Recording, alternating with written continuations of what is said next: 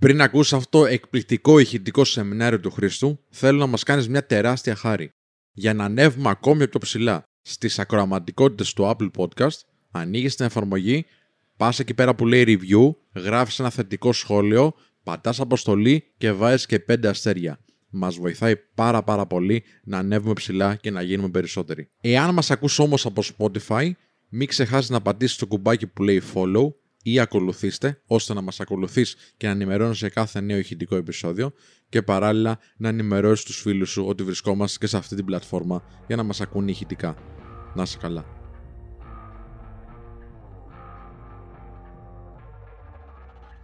Καλώς όρισες στο πιο εκπαιδευτικό live στο σύμπαν. Μία εκπομπή για την αυτοβελτίωση και το φλερτ που θα σου λύσει με μοναδικό τρόπο τις σημαντικότερες απορίες που είχες ποτέ σε αυτά τα ζητήματα. Μία εκπομπή η οποία συνδυάζει απίστευτα φοβερές γνώσεις με πάρα πολύ καλή παρέα και πολύ γέλιο. Βρεγμένη σανίδα. Πάμε! Καλησπέρα, τι κάνετε, καλώς ορίσατε, καλώς σας βρήκαμε. Καλή εβδομάδα να έχουμε και ας είναι πέμπτη. Ελπίζω να είσαστε καλά, ελπίζω να περνάτε απίστευτα. Εντάξει, υπομονή με το lockdown, συμβαίνουν και αυτά. Έρχονται γιορτές, έρχονται Χριστούγεννα, θα περάσουμε χρόνο με τους δικούς μας ανθρώπους και και και. Όπως καταλαβαίνετε θα πρέπει να συνεχίσω στις, στις γνωστές συστάσεις. Για κάποιους είναι γνωστός ως ο Σαμάνος από την φυλή των πολιτών. Σε κάποιους άλλους καλλιτεχνικούς κύκλους είναι... Τι θα πεις τώρα; Είναι γνωστός ως ο Αλέν Ντελόν της δίαιτας. Σήμερα έχουμε μαζί μας και υποδεχτείτε τον ένα και μοναδικό Ανέστη. Λοιπόν, σήμερα ο Ανέστης εδώ πέρα, ήταν έκτακτη συμμετοχή, μας βοηθάει πάρα πολύ. Σε ευχαριστούμε Ανέστη, σε ευχαριστώ που είσαι εδώ. Εγώ ευχαριστώ. Φυσικά υπάρχει άλλη μια σύσταση που πρέπει να γίνει. Γιατί σε κάποιους άλλους κύκλους, gaming κύκλους, είναι γνωστός ως ο καβαλάρης του ήχου. Πριν χρόνια, όταν έχτιζε τη φήμη του στον υπόκοσμο, ήταν και γνωστός ως σιγαστήρας. Σήμερα έχουμε μαζί μας τον ένα και μοναδικό, παρακαλώ υποδεχτείτε, Κάζιο, παρακαλώ. Καλησπέρα, καλησπέρα σε όλους. Για πες μου ρε Ανέστη τώρα, τι, τι λες για την απόρριψη, πώς να ξεκινήσω; Τι, τι, τι, τι παίζει τώρα με την απόρριψη εδώ πέρα, είναι μεγάλο ζήτημα. Έχουμε κάψιμο σήμερα, ε. Ναι, ναι. Τι, Ωραίο έχουν θέμα. ξεκινήσει τις ερωτήσεις από τώρα; Κοίτα, νομίζω Φυσάνε; ότι είναι ιδανικό να ξεκινήσεις με μια ερώτηση. Έτσι πιστεύεις; Ε, ε, ε, Με συγκεκριμένη ερώτηση. Εντάξει, σε πιστεύουμε. Ε, ο Μίστερ Προμπλέμους ρωτάει πώς ξεκίνησε ο φόβος της απόρριψης. Γιατί υπάρχει ο φόβος της απόρριψης. Ε; Ναι, παιδιά, θα τα εξηγήσουμε όλα. Ε, θα ξεκινήσω γενικά. Θα πάω νευροψυχολογικά και μετά θα πάω καθαρά ψυχολογικά. Θα έχουμε κάποιες κλιμακώσεις. Δεν θα το εμβαθύνω πάρα πολύ από θέμα, νιου- ε, neuroscience, από θέμα νευρο, ε, νευροψυχολογίας. Ε, Θα πω όμως κάποια πράγματα τα οποία είναι σημαντικά για να ξέρετε σε περίπτωση που θέλετε να βελτιώσετε κάποια πράγματα πού να ανατρέξετε και πώς να κοιτάξετε και από εκεί και πέρα ε, θα σκάνε και ερωτήσεις, θα τις μαζεύει ο, ο, ο Ανέσης. Ε, αν ξεχαστούμε, μας την ξανακάνε την ερώτηση. Εδώ είμαστε. Τώρα, παιδιά, κοιτάξτε, θα ξεκινήσω λίγο να μιλάω με την απόρριψη. Θα κάνω λίγο την αρχή, γιατί θέλω να πω κάτι και να ξεχωρίσω λίγο κάποια πράγματα. Γιατί είναι πάρα πολύ σημαντικό, πιστεύω, να, να θέσουμε μία βάση όσον αφορά για τον χρόνο της απόρριψης, που είναι σημαντικό. Γιατί θα το δούμε αυτό και νευροψυχολογικά, λίγο light βέβαια, μην σας κάψω, δεν υπάρχει λόγος. Όσον αφορά για την απόρριψη, εδώ, η απόρριψη χρονικά, εντάξει, έχει να κάνει με δύο χρόνους, δεν έχει να κάνει με έναν. Πιστεύω ότι παίζει πολύ μεγάλο ρόλο πριν την απόρριψη, που εδώ, για παράδειγμα, έχουμε το κλασικό φόβος απόρριψης, αλλά μετά την απόρριψη, δηλαδή και το πώς αισθανόμαστε όταν τη δεχόμαστε. Και δεν είναι το ίδιο. Δεν είναι το ίδιο. Το πρόβλημα ποιο είναι ότι όταν βρισκόμαστε εδώ, όταν βρισκόμαστε δηλαδή σε...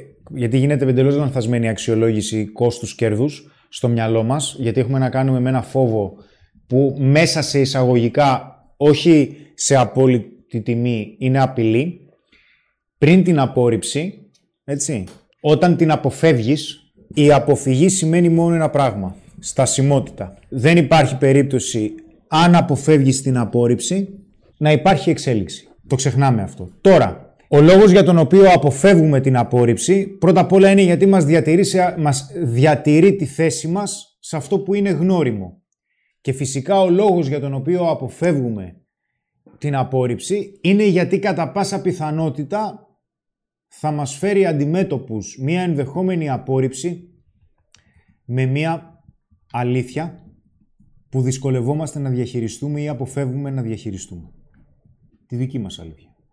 Οπότε, αποφεύγοντας την πιθανή απόρριψη, μην ξεχνάς ότι απορρίπτεις τον εαυτό σου από το να διεκδικήσει αυτό που θέλει.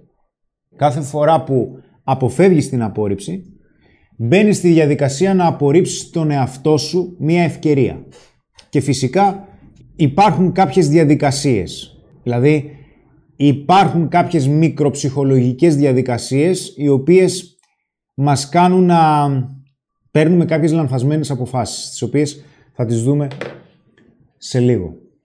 Λοιπόν, πάμε λίγο έτσι να πονέσουμε, να πονέσω λίγο. Φόβος απόρριψης. Πάμε λίγο να το καταλάβουμε γιατί είναι λίγο δύσκολο αυτό. Ο φόβος της απόρριψης που εν τέλει σημαίνει ότι αποφασίζεις να μην προσεγγίσεις αυτό που έχεις δηλώσει στον εαυτό σου ότι θέλεις, εντάξει, είναι ένα λανθασμένο σύστημα αποφάσεων. Και τι σημαίνει αυτό; Παίρνεις μία απόφαση σε αρκετές περιπτώσεις στηριζόμενος στο τι θα σκεφτεί ο άλλος και αυτό συμβαίνει γιατί; Γιατί αυτό που σκέφτεσαι είναι ότι πιστεύεις τελικά πως η απόρριψη είναι δεδομένη και ότι δεν έχεις αυτό που χρειάζεται για να διεκδικήσεις αυτό που θέλεις. Ο λόγος για τον οποίο αποφεύγουμε την απόρριψη είναι γιατί πιστεύουμε περισσότερο ότι θα απορριφθούμε παρά το ότι θα συμβεί αυτό που θέλουμε. Βέβαια, ότι δεν έχεις αυτό που χρειάζεται είναι πολύ μεγάλο κομμάτι γιατί σημαίνει πως κάτι παίζει με την αξία σου. Για πες αν στη ερώτηση. Στάθης Σκάνια. Στο μυαλό μου έχω βελτιωθεί λίγο με το Men of Style, αλλά μπροστά σε άτομο που μου αρέσει και σε άλλο που πιστεύω ότι της αρέσω, ακόμα τελευταία στιγμή κομπλάρω και δεν μιλάω εύκολα. Τι να κάνω; Αν σου πω μίλα εύκολα, τι θα πεις; Θα μου πεις τώρα δεν απάντηση αυτή. Αλλά τέλος πάντων. Θα εξηγήσουμε στη συνέχεια, ρε φίλε. Εντάξει, είναι, είναι, είναι φυσιολογική ερώτηση. Πέρα από την πλάκα, είναι φυσιολογική ερώτηση. Τι σέβομαι. Απλά είναι δύσκολη απάντηση, είναι μεγάλη. Ε, χρειάζεται λίγο δουλειά, ναι. Χρειάζεται λίγο δουλειά, χρειάζεται πρώτα κάποιες βάσεις, κάποιες γνώσεις να πω. Γιατί σε πολύ μεγάλο βαθμό και παρόλο που δεν θέλω να μπαίνω πολύ σε αναπτυξιακή γιατί τσούζει, συνήθως ε, όταν τρέμουμε την απόρριψη ή δεν μπορούμε να την αποδεχτούμε και αυτό συμβαίνει συνέχεια, μέχρι κάποιο σημείο έχουμε κάποια χαρακτηριστικά αυτό που λέγεται anxious attachment. Δηλαδή έχουμε αγχώδη προσκόλληση. Και προφανώς έχει να κάνει με τον τρόπο που μεγαλώνουμε. Γιατί με ρωτήσατε και μας είπατε πού οφείλεται ο φόβος της απόρριψης; Ήταν πολύ καλή ερώτηση και λέω περιμένετε λίγο θα την απαντήσω στον, στον φόβο, στην αγχώδη προσκόλληση σημαίνει ότι έχουμε μία ανασφαλή σχέση με τον εαυτό μας. Το ότι έχουμε μία ανασφαλή σχέση με τον εαυτό μας, συνήθως αυτό έχει κάποια πολύ συγκεκριμένα χαρακτηριστικά. Έχει κάποιες πολύ συγκεκριμένες ενδείξεις όσον αφορά τον τρόπο σκέψης. Είναι τέσσερις. Νούμερο ένα. Περιμένεις πως το πιθανότερο σενάριο είναι να σε απορρίψουν οι άλλοι και όχι να σε αποδεκτούν. Στο δεύτερο κομμάτι είναι ότι αποφεύγεις πολλές φορές τους άλλους για να μην απορριφθείς. Νούμερο 3. Θυμώνεις όταν οι άλλοι δεν είναι εύκολα διαθέσιμοι ή όσο διαθέσιμοι θα ήθελες. Τέταρτο χαρακτηριστικό. Προσπαθείς συνεχώς να αποδείξεις πως αξίζεις. Προφανώς έχει να κάνει με συγκεκριμένα μοτίβα συμπεριφορών και ερεθισμάτων που έχουμε πάρει από το γονεακό μας περιβάλλον.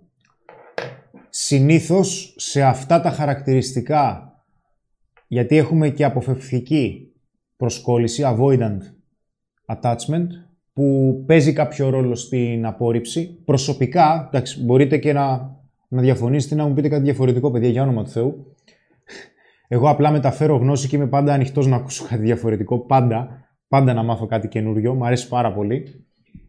Πιστεύω ότι στο κομμάτι της απόρριψης, στο ότι κυρίως για ποιους λόγους μπορεί να αποφύγουμε την απόρριψη ή δεν είναι εύκολο να τη διαχειριστούμε, κυρίως έχουμε να κάνουμε με, anxious, με, με αγχώδη προσκόλληση. Συνήθως. Συνήθως. Και ένα, ένα από τα... Γιατί τα live μου συνήθως είναι σαν puzzle, έχουν, έρχονται, δένουν μεταξύ τους. Γιατί έτσι τα φτιάχνω κάθε φορά ανά εβδομάδα, γιατί προφανώς έχω ένα πλάνο ευρύτερο. Συνήθως εδώ έχει να κάνει και με το... Για, είναι είναι συνηθισμένα χαρακτηριστικά και αυτά ανθρώπων που δεν μπορούν να βάλουν εύκολα όρια.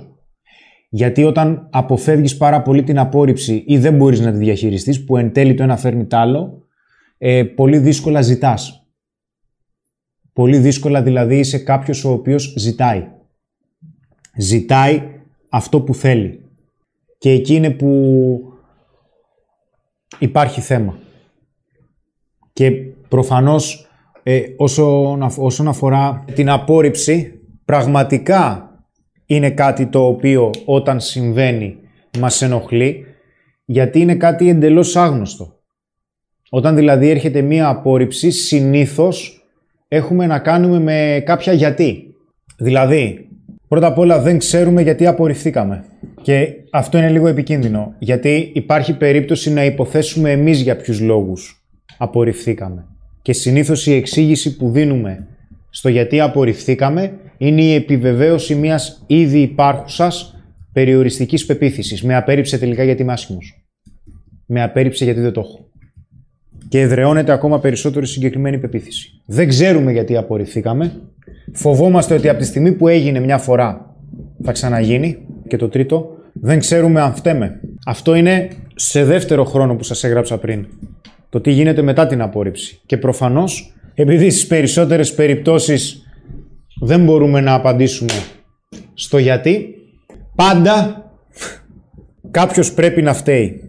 Εμείς ή ο άλλος. Και αυτό δημιουργεί λούπες. Νοητικές. Μια φταίμε εμείς, μια φταίει ο άλλος. Μια φταίμε εμείς, μια φταίει ο άλλος. Μια φταίμε εμείς, μια φταίει ο άλλος. Ακόμα και όταν έχει να κάνει με το ίδιο άτομο. Τι λέει ο κόσμος, ρε παιδιά; Δημήτρης Βασιλείου. Πώς μπορούμε να έχουμε χαμηλές προσδοκίες για να μην υπάρχει ο φόβος της απόρριψης Παίζουν ρόλο οι επιλογές που έχουμε στις γυναίκες; Φυσικά και παίζει ρόλο. Βασικά δεν, παίζουν, δεν παίζει ρόλο μόνο οι επιλογές. Οι επιλογές είναι μια νοοτροπία ότι μπορείς να ανακάμψεις και να προχωρήσεις μετά από μια οποιαδήποτε απόρριψη. Δεν έχει να κάνει μόνο με τις γυναίκες. Αλλά, ρε παιδιά, σε μια οποιαδήποτε διαδικασία υπάρχει αυτό που λέμε τα, τα διαδοχικά πλαίσια. Εντάξει. Δηλαδή είσαι εδώ και είσαι εδώ. Α πούμε για παράδειγμα σε μια προσέγγιση μια γυναίκα. Εδώ είναι το για και εδώ ας πούμε ότι είναι το ραντεβού. Μέχρι το ραντεβού υπάρχουν πολλά πολλά μικρά πακέτα μέχρι να φτάσεις εν τέλει να βγείτε πρώτο ραντεβού, να κάνετε σχέση, οτιδήποτε. Οι περισσότεροι τι λένε; Θέλω να πάω να μιλήσω, δεν το έχουν ξανακάνει. Και επιτόπου εκείνη τη στιγμή μιλάμε και την επόμενη μέρα κανονίζουμε ραντεβού. Ωραία, πάμε να μιλήσεις. Μιλάει, και δεν μπορεί να πει ούτε γεια. Αυτό δεν είναι απόρριψη, φίλε. Και λες, εντάξει, δεν κατάφερα να πω γεια, δεν θα βγω ποτέ ραντεβού. Μάθε να λες γεια. Ε, και μετά το γεια, μετά το γεια θα πρέπει από κάποιο σημείο και μετά να συστηθείς. Με κάποιο τρόπο. Ωραία. Το έκανε. Μετά θα πρέπει να κρατήσεις μια συζήτηση για 10 λεπτά, 1 τέταρτο, 20 λεπτά. Μπορείς να κρατήσεις μια τέτοια συζήτηση. Μπορείς να δημιουργήσεις οικειότητα. Ξέρεις πώς είναι η γλώσσα του σώματός σου ή της μιλάς και βιάζεσαι να φύγεις. Υπάρχει περίπτωση σε κάποιο σημείο κάτι να μην δουλεύει. Αυτό δεν σημαίνει όμως ότι αυτό δεν θα έρθει ποτέ. Σημαίνει ότι υπάρχει χώρος για βελτίωση. Δεν γίνεται όμως να κρίνεις τον εαυτό σου συνεχώς με το που θέλεις να πας Ενώ ταυτόχρονα, ας πούμε, στα πρώτα ή σε κάποια βασικά βήματα να, υπάρχουν, να υπάρχει πρόβλημα. Γιατί συνεχώς θα κρίνεις τον εαυτό σου και θα λες «Χριστέ μου τι λάθη κάνω». Δεν είναι κακό να κάνεις λάθη. Αλλά θα πρέπει να γνωρίζουμε και μια διαδικασία. Είναι σαν να μην γνωρίζω εγώ για υπολογιστές και να έχω στο μυαλό μου ότι θέλω να μάθω κώδικα, Java, ξέρω εγώ τι υπάρχει τώρα. Σε Ναι, οκ, okay, εντάξει. Να πάω και μέσα σε δύο μέρες, ας πούμε, που δεν ξέρω να χρησιμοποιώ υπολογιστή, να λέω πω, πω το παρατάω, ρε φίλε, απορρίφθηκα. Δεν θα μάθω ποτέ γλώσσα προγραμματισμού. Μα πω, αφού δεν έχεις ασχοληθεί. Αφού δεν έχεις τριβεί. Είναι δυνατόν να μάθεις μια καινούρια γλώσσα και από την πρώτη να αρχίζεις να τη μιλάς άπταιστα. Και το φλερτ είναι μια νέα γλώσσα. Είναι μια επικοινωνιακή δεξιότητα. Άλλοι έχουν κάποιες βάσεις, άλλοι είναι πιο εξελιγμένοι, άλλοι δεν είναι. Και it's okay. Χρήστο, μήπως είναι το βολικό να, βγάζουμε, να βγάζουμε σκάρτο οτιδήποτε δεν είναι εύκολο, έτσι για να μην πονάει η απόρριψη και το εγώ; Κρίς ναι. Καραπατάκης. Ναι. Θα εξηγήσω, ναι. Προφανώς και είναι το βολικό. Γιατί δεν θέλουμε να αλλάξουμε. Που είναι πολύ μεγάλο ζήτημα. Και αυτή είναι και μία από τις μεγαλύτερες συμβολές ενός από των τριών γιγάντων της ψυχολογίας για μένα που είναι Freud, Jung και Adler. Και είναι του Adler που έφερε και εκείνος στη δική του πρωτοπορία και προσέγγισε με εντελώς διαφορετικό τρόπο κάποιες συνθήκες και κάποιες καταστάσεις. Αλλά θα εξηγήσουμε.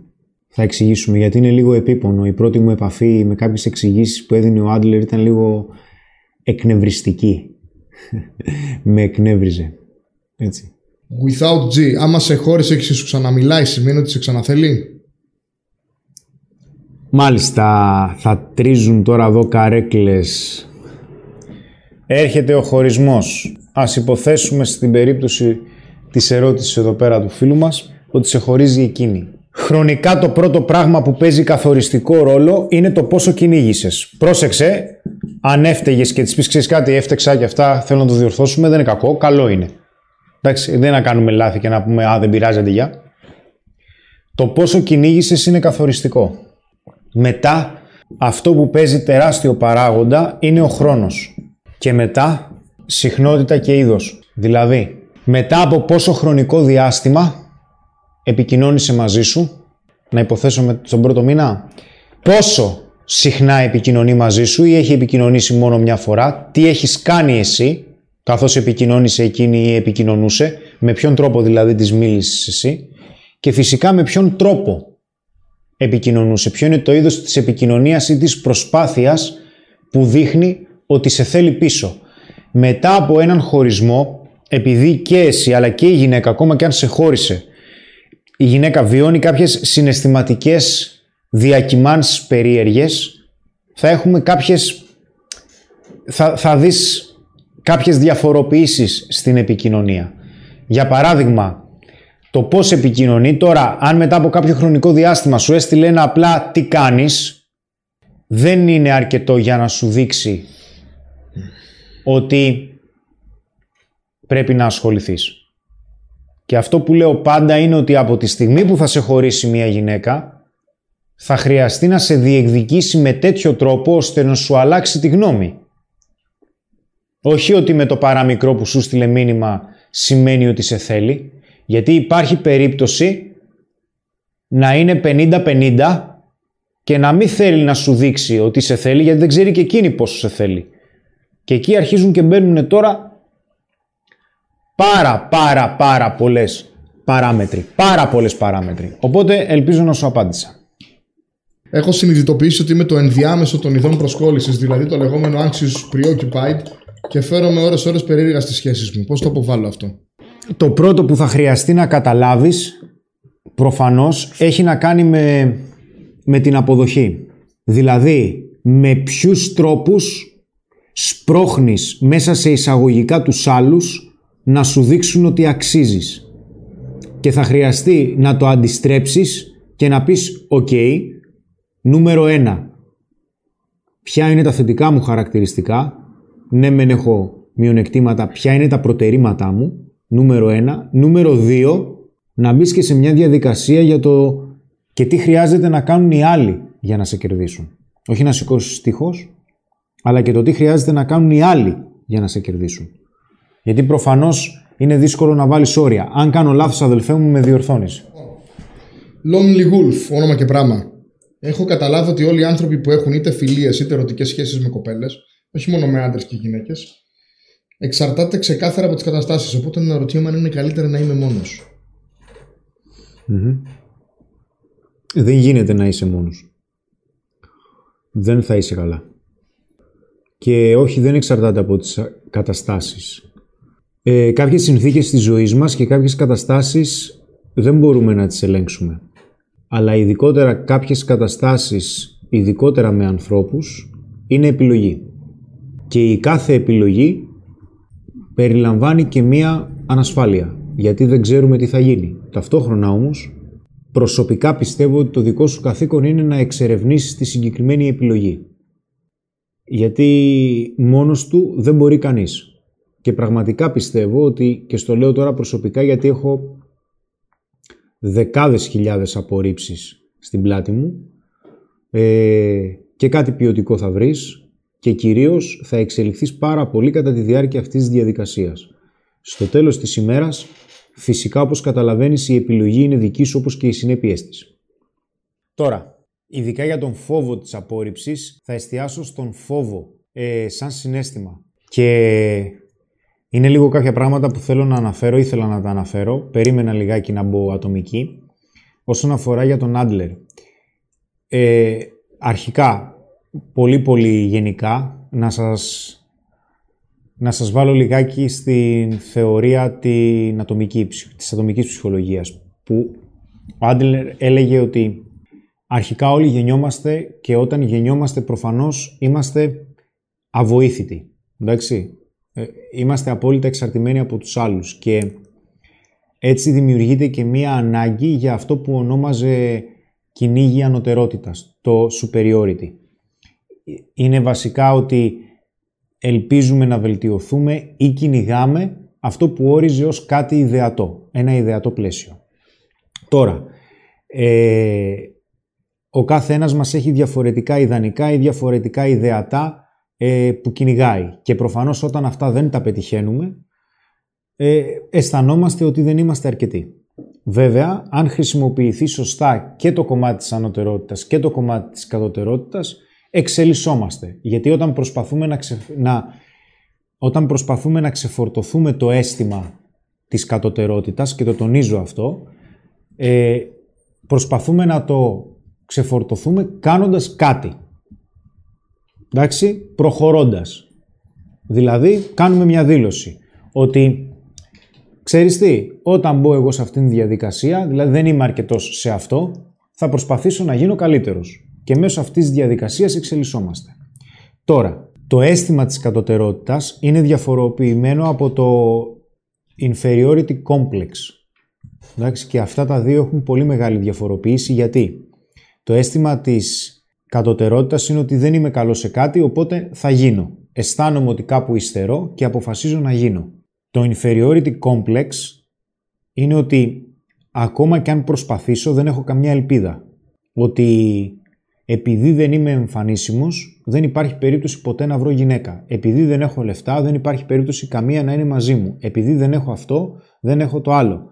Αν αυτό, αυτός ο τρόπος σκέψης επιμένει και είναι ένας γενικότερος τρόπος σκέψης και νοοτροπία μας, τότε έχουμε ένα αίσθημα inferiority complex. Και σου λέει πολύ σκληρά εδώ ο Άντλερ ότι αυτό το αίσθημα, το αίσθημα της κατωτερότητας το χρησιμοποιούμε ως δικαιολογία για να μην αλλάξουμε. Γιατί η κύρια διαφοροποίηση του Άντλερ από τον Φρόιντ είναι ότι ο Φρόιντ έφερνε την αιτιολογία η αιτιολογία ποιος, ποια ήταν; Ήταν ότι είναι γιατί φοβάμαι την απόρριψη, για παράδειγμα. Ή ο λόγος που φοβάμαι την απόρριψη έχει να κάνει ότι ο τρόπος που μεγάλωσα μου δημιούργησε τις συγκεκριμένες προσκολήσεις, έχω τις συγκεκριμένες ανασφάλειες, δεν αισθάνομαι ε, ικανό, ε, ικανός, δεν αισθάνομαι αρκετός, δεν μπορώ να εμπιστευτώ τον εαυτό μου κλπ. Αλλά ε, αυτό δεν αρκεί. Βέβαια, είχε πει και συμφωνώ βέβαια ότι κάποιες απόψεις του Φρόιντ ήταν επικίνδυνες όσον αφορά για τον διτερμινισμό, αλλά αυτό είναι πολύ μεγαλύτερο κομμάτι. Ότι στην αιτιολογία η απόδοση είναι στην αιτία. Δηλαδή αποδίδουμε έναν φόβο στην αιτία του, στο για ποιο λόγο φοβόμαστε εν τέλει. Ο Άντλερ έλεγε, ανέφερε αυτό teleology, ως τελεολογία, ότι η απόδοση δεν έχει να κάνει με την αιτία. Η απόδοση έχει να κάνει με τον σκοπό. Ότι όταν συνεχώς λες φοβάμαι, φοβάμαι, φοβάμαι, εν τέλει χρησιμοποιείς αυτό το συνέστημα του φόβου και της κατωτερότητας για να μην προσπαθήσεις ως δικαιολογία. Ή, να το πω με πιο απλά λόγια, η αιτία σου λέει τον λόγο που δεν μπορείς. Ο σκοπός σου λέει τον λόγο που δεν θέλεις. Γιατί αν πραγματικά θέλεις, θα προσπαθήσεις μέχρι να αρχίζεις να βλέπεις θετικά αποτελέσματα. Γιατί; Γιατί οτιδήποτε άλλο δεν είναι αρκετό.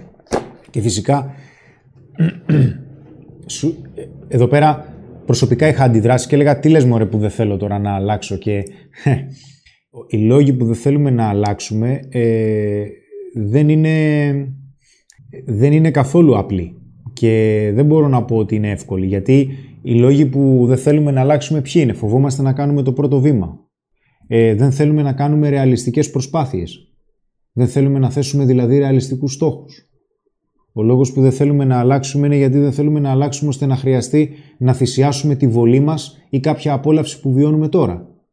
Ο λόγος που δεν θέλουμε να αλλάξουμε είναι γιατί όταν θα πάμε και θα ρισκάρουμε, που το ρίσκο παίζει πολύ μεγάλο ρόλο, θα δείτε την επόμενη εβδομάδα, ο λόγος που δεν θέλουμε να ρισκάρουμε ή ο λόγος που δεν θέλουμε να εκτεθούμε σε μια ενδεχόμενη απόρριψη είναι γιατί υπάρχει περίπτωση ε, να βρεθούμε ενώπιον αφισβήτησης ή μιας κριτικής της οποίας δεν έχουμε συνηθίσει. Και αυτό δεν είναι εύκολο και δεν θέλουμε και να το διαχειριστούμε. Όμως μη λέμε δεν μπορώ. Δεν υπάρχει δεν μπορώ. Γι' αυτό και λέμε δεν υπάρχει δεν μπορώ. Υπάρχει δεν θέλω. Δεν λέω να θες έναν όρο ή να πεις ότι ξέρεις κάτι. Τώρα εγώ που δεν ξέρω από ορειβασία θα πάω να ανέβω το Everest. Ε, ναι, τώρα δεν μπορώ. Γι' αυτό και λέω ότι όταν θέλεις να καταφέρεις κάτι, δηλαδή δεν είναι επιλογή. Από τη στιγμή που δεν σ' αρέσει καθόλου μια κατάσταση που βρίσκεσαι ας πούμε εδώ και θέλεις να πας σε μια άλλη κατάσταση η οποία είναι καλύτερη, το ρεαλιστικό κομμάτι ποιο είναι; Προφανώς και θα φοβάσαι.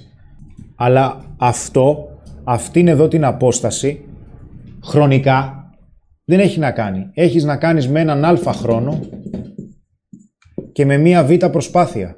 Και εκεί τελειώνει το σύστημα. Δεν υπάρχει κάτι άλλο. Για να πας από εδώ, εδώ, υπάρχει περίπτωση να κάνεις, να βάλεις 10 μικρότερους στόχους, υπάρχει περίπτωση ανάλογα με το επίπεδο που βρίσκεσαι να βάλεις 200. Και υπάρχει περίπτωση αυτό να το καταφέρεις σε ένα μήνα, υπάρχει περίπτωση να το καταφέρεις σε ένα χρόνο. Δεν έχει σημασία. Σημασία έχει ότι όταν κάνεις συγκεκριμένα βήματα προοδευτικά ανάλογα με το επίπεδό σου, τότε προφανώς αυτό το πράγμα θα γίνει. Άλλο να βάλεις στόχο ότι ξέρεις κάτι, θα πω ένα γεια σε μία άγνωστη και it's ok. Άλλο να βάλεις στόχο και να πεις να θέσεις μία προσδοκία ότι αν πω γεια και δεν δουλέψει δεν πρόκειται ποτέ να γίνει αυτό. Όχι. Το θέτεις αυτό αλλά αρχίζεις και λες οκ, έχω 200 μικρότερους στόχους. Τι κάνω, πάω εδώ. Ωραία, μετά; Πάω εδώ. Μετά; Πάω εδώ.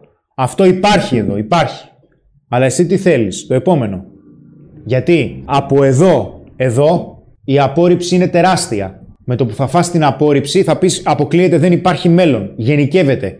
Από εδώ, εδώ, η απόρριψη δεν είναι η ίδια. Είναι πολύ μικρότερης βαθμίδος. Για οτιδήποτε και αν θέλεις να καταφέρεις. Και ξέρετε και πολύ καλά ότι λέω συνέχεια για στόχους. Προφανώς γιατί δεν μπορείς να καταφέρεις κάτι άλλο διαφορετικά, ρε παιδιά. Προφανώς. Αλλά το ότι φοβάμαι να κάνω εκείνο, δεν υπάρχει περίπτωση, είναι δικαιολογία. Είναι δικαιολογία για να μην το κάνεις. Γιατί; Γιατί στο τέλος της ημέρας κανείς δεν θέλει να αλλάξει. Γιατί; Γιατί η αλλαγή έχει πόνο. Γιατί η αλλαγή περιλαμβάνει άγνωστες συνθήκες που δεν ξέρεις πώς θα έρθουν. Το γνώριμο είναι πάρα πολύ ελκυστικό βεβαίως. Πάντα ήταν και πάντα θα είναι.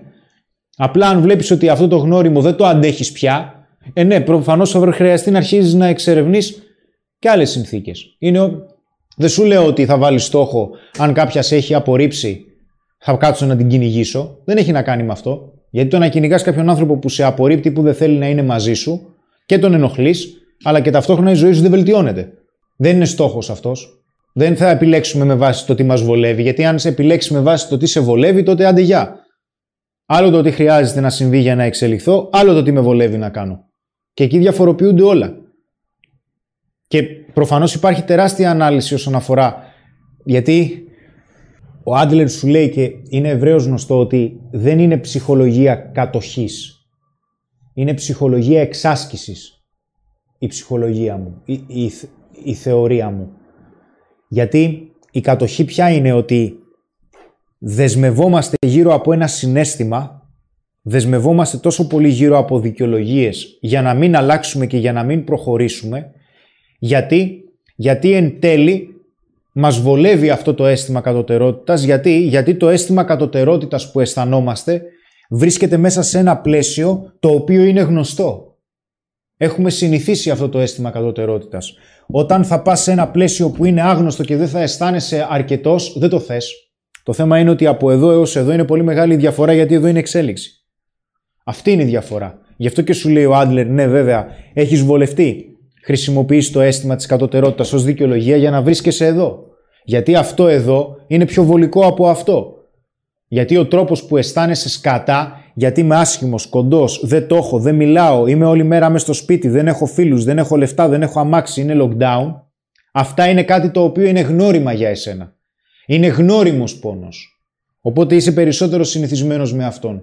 Όταν θα πας να πεις ένα γεια και η άλλη θα σε προσπεράσει και ούτε καν θα σε ακούσει γιατί της λες ε, γεια και δεν ακούστηκες καν, αυτός είναι άγνωστος πόνος. Γιατί εκείνη τη στιγμή υπάρχει περίπτωση να μην ξέρεις τι να κάνεις και θα χρειαστεί να βάλεις το μυαλό σου να δουλέψει. Προφανώς. Γι' αυτό και έχουμε εξάσκηση ικανοτήτων. Για να πετύχεις στόχους, εξελίσσεις ικανότητες. That's it. Τόσο απλό, τόσο εύκολο και τόσο δύσκολο ταυτόχρονα. Αλλά σου λέει μη μένεις σε αυτό το αίσθημα κατωτερότητας. Δεν έχει σημασία μόνο δεν έχουν σημασία μόνο τα αρνητικά χαρακτηριστικά που πιστεύεις ότι έχεις. Έχεις και θετικά. Και αυτό που σου διδάσκω εγώ, σου λέει ο Άντλερ, είναι η εξάσκηση των θετικών σου. Βελτιστοποιείς τα ήδη υπάρχον θετικά χαρακτηριστικά που έχεις. Έχεις θετικά χαρακτηριστικά. Αλλά αν αρχίζεις να το κάνεις, τότε η ζωή σου θα αρχίζει να αλλάζει. Και αν έχεις μείνει για πολύ μεγάλο χρονικό διάστημα στην ίδια ζωή, δεν θες να αλλάξεις. Δεν θέλεις να φέρεις αλλαγές. Αυτή είναι, και είναι δύσκολο, έτσι καταλαβαίνω. Είναι και δύσκολο και είναι και τρομακτικό και είναι και επίπονο αυτό το πράγμα που συμβαίνει. Είναι επίπονο. Το, το καταλαβαίνω αυτό το πράγμα. Αλλά ας μην χρησιμοποιούμε σαν δικαιολογία ότι «Α, ε, όλες οι γυναίκες είναι ίδιες». Πού το ξέρεις, έχεις μιλήσει με όλες τις γυναίκες; Έχεις κάνει κανένα στατιστικό δείγμα; Παράδειγμα σου φέρνω. Ε, εντάξει, όλες πρόκειται να με απορρίψουν γιατί είμαι άσχημος. OK, okay, ποια είναι τα κριτήριά σου ότι είσαι άσχημος; Βάλτε κάτω, ρε παιδί μου, να δούμε αν μπορείς να βελτιώσεις κάτι. Και τι σημαίνει αυτό δηλαδή, ότι δεν θα προσεγγίσεις καμία άλλη γυναίκα και θα κάθεσαι να κλαίγεσαι; Όχι, δικαιολογία είναι. Για να μην συνεχίζεις να προσπαθείς. Ναι, αλλά αν συνεχίζω να, προσπα... να, να προσπαθώ, θα απορρίπτομαι. Ναι, θα απορρίπτεσαι αν σκέφτεσαι συνέχεια αυτό.